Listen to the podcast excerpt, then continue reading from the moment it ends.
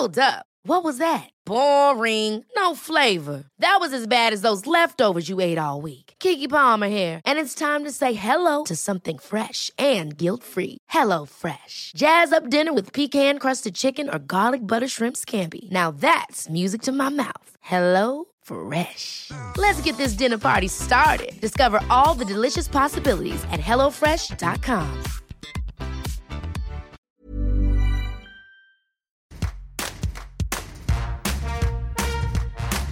Bonjour, c'est Anne-Laetitia Béraud. Bienvenue dans Tout s'explique, notre podcast où on parle sexualité et société. On évoque aujourd'hui l'état de la sexualité des Européennes, des Françaises plus particulièrement, avec la publication d'une enquête Observatoire européen de la sexualité féminine, publiée ce jour par l'IFOP pour Poken Company. C'est un sondage international qui a été réalisé en mars 2021 auprès de 5000 personnes en Europe.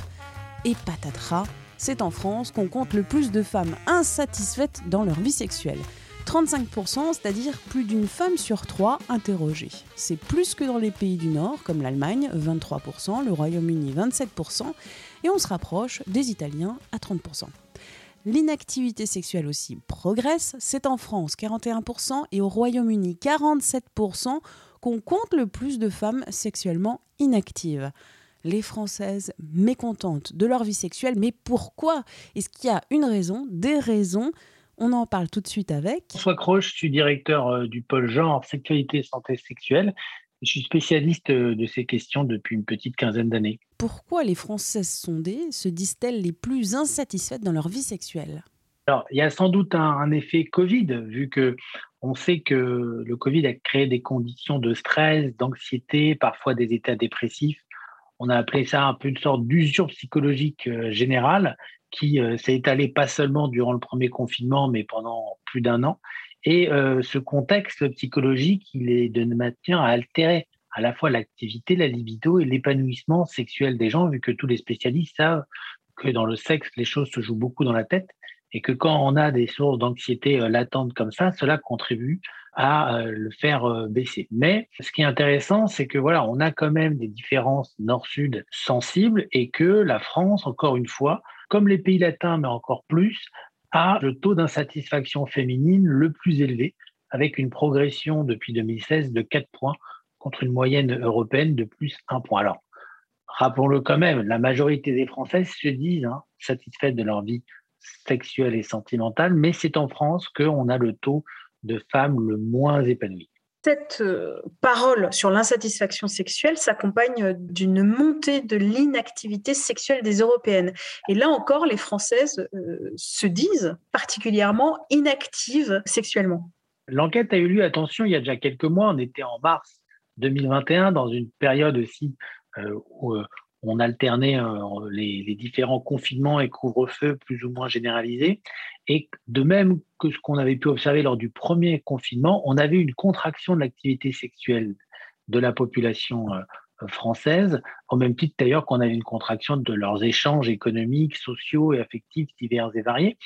Et on voit en tout cas que c'est en France et aussi au Royaume-Uni, où à l'époque il y avait aussi un couvre-feu, un block-out très euh, entre guillemets, qu'on a une augmentation générale de cette euh, inactivité euh, sexuelle. Alors, les, les, femmes du Sud affichent toujours plus de partenaires et plus d'activités que celles du Nord, mais on voit que en France, en tout cas, on est dans une proportion qui est parmi les plus élevées de femmes inactives. Alors, attention toutefois, il serait un peu trop réducteur de réduire cette montée d'inactivité au seul Covid dans la mesure où de grandes enquêtes publiées aux États-Unis, au Royaume-Uni, des enquêtes officielles et institutionnelles ont déjà montré cette tendance à la baisse chez les jeunes adultes avant la crise sanitaire et apportaient des éléments qui tenaient notamment au temps passé devant les écrans, à l'attention prise par la sociabilité numérique au sens large, le temps passé sur des, dans des télévisions comme Netflix qui peuvent être très captivantes.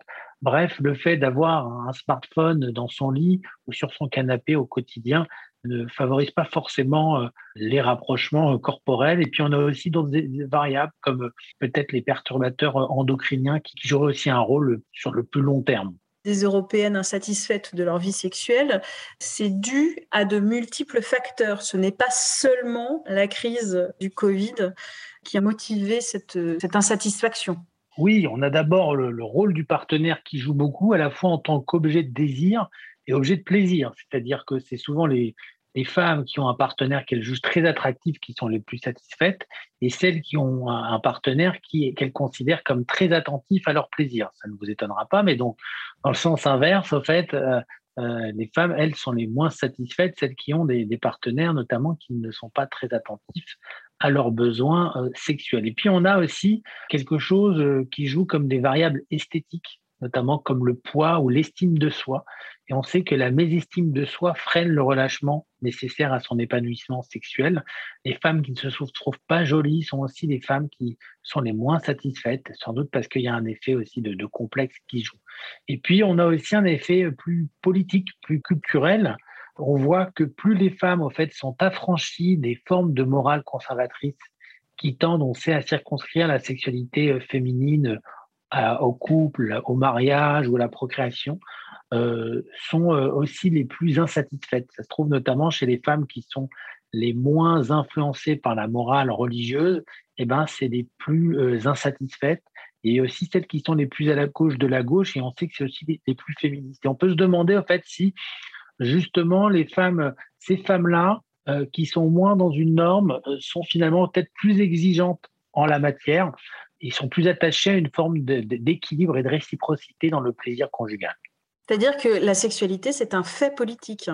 En tout cas, c'est quelque chose qu'on ne peut pas dissocier de l'activité euh, sociale au sens large et culturel, et que en, réalité, quand on a des problématiques euh, nationales comme le Covid ou quand on a des problématiques de couple et d'équilibre dans le couple, eh ben tout ça joue sur l'épanouissement sexuel. Celui-ci n'est pas lié qu'aux pratiques, aux expériences qu'on peut faire dans un lit. Sur cette insatisfaction euh, sexuelle, vous pensez, alors c'est au doigt mouillé, que ça peut continuer euh, du fait de la pandémie ou pas? Je pense pas. Je, pense que le Covid a eu un effet, aussi bien sur, sur la libido que sur les situations d'anxiété qui, qui plombent hein, les formes d'épanouissement sexuel. Mais je pense pas qu'on on soit sur un effet durable. Vous voyez ce que je veux dire? Voilà, une fois que le stress et les conséquences économiques et sociales de la crise, qui peuvent s'avérer beaucoup plus lourdes qu'on le croit et beaucoup plus longues, seront passées, il n'y a pas de raison que on ait euh, des femmes qui sont plus insatisfaites. Disons que euh, je pense notamment qu'aujourd'hui, avec le développement euh, de la masturbation, la banalisation des activités masturbatoires chez les femmes, qui recourent aussi plus facilement à des sextoys qui sont très adaptés à leur plaisir, on le sait euh, très bien, et puis aussi à une meilleure connaissance de leur corps et de l'enjeu que constitue euh, notamment euh, tout ce qui est orgasme pour leur bien-être psychologique, il est possible que les jeunes, en tout cas, soient plus épanouis que leurs aînés à une époque où, je vous rappelle, on était encore dans des thématiques du devoir conjugal, du fait d'avoir des rapports sexuels quand on n'en avait pas envie, ou d'autres exercices de différentes pratiques euh, n'étaient pas forcément les plus épanouissantes, mais que les femmes faisaient pour faire euh, euh, plaisir. Donc, le fait que la femme soit de plus en plus autonome, en général, dans le couple économiquement, et plus consciente de toute l'importance qu'a son corps dans son épanouissement, me ferait plutôt penser que sur le long terme, on aura des femmes plus épanouies que dans le passé. Merci à François Cross de l'IFOP pour ses explications. Tout s'explique, c'est le podcast Sexualité et Société de 20 minutes. Vous pouvez le retrouver sur toutes les plateformes d'écoute en ligne et sur 20minutes.fr. Sur les plateformes d'écoute en ligne, vous pouvez vous abonner, c'est gratuit et ainsi vous serez alerté des nouvelles diffusions. Pour nous écrire, audio 20minutes.fr. On se retrouve la semaine prochaine. D'ici là, portez-vous bien.